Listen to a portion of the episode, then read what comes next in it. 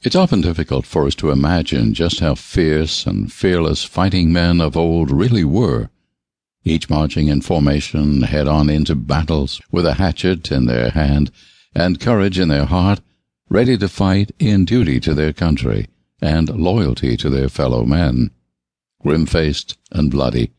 they continued on until the last man was dead or the victory was won. Whether noble or brutal in their conquests, their significance is measured only by the impact they had on the world, and our perspective lens is through that of history,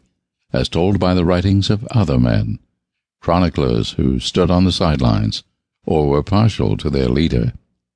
Like Volume 1 in the series Fierce, Ruthless Warriors Who Shaped Ancient History, Volume 2 brings history to life,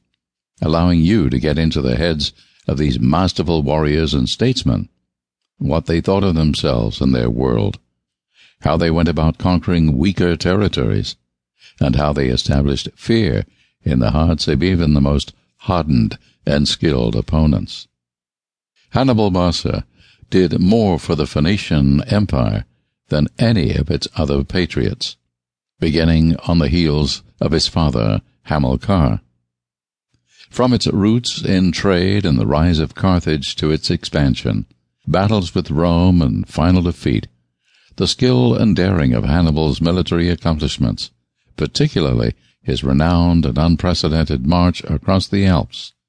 constitutes a legacy rarely seen in warrior commanders.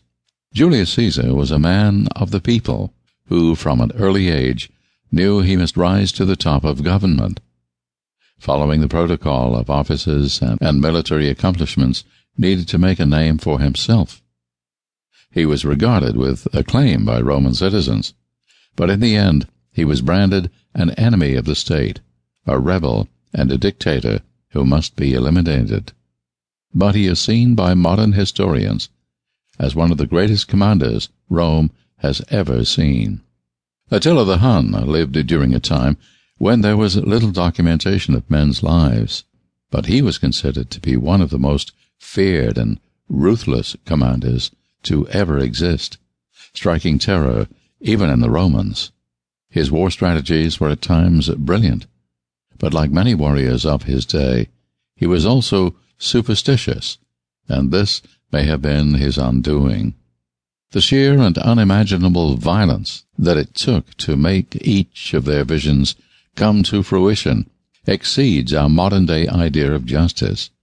But to the armies of these ruthless leaders, it was business as usual as they slaughtered their way around the globe, building their empires.